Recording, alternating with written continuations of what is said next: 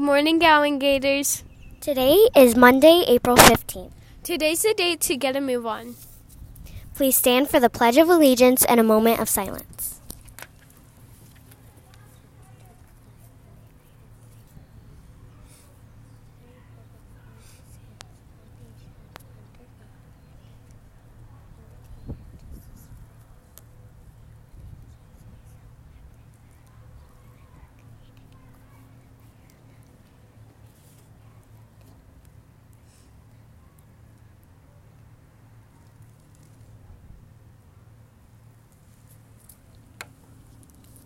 What did the $1 bill say to the $10 bill? What?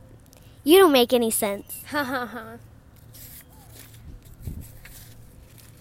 Today we're going to tell you the OMG facts. The numbers 1, 2, 3, 4, 5, 6, 7, 8, 9, and 10 all divide evenly into 2,520.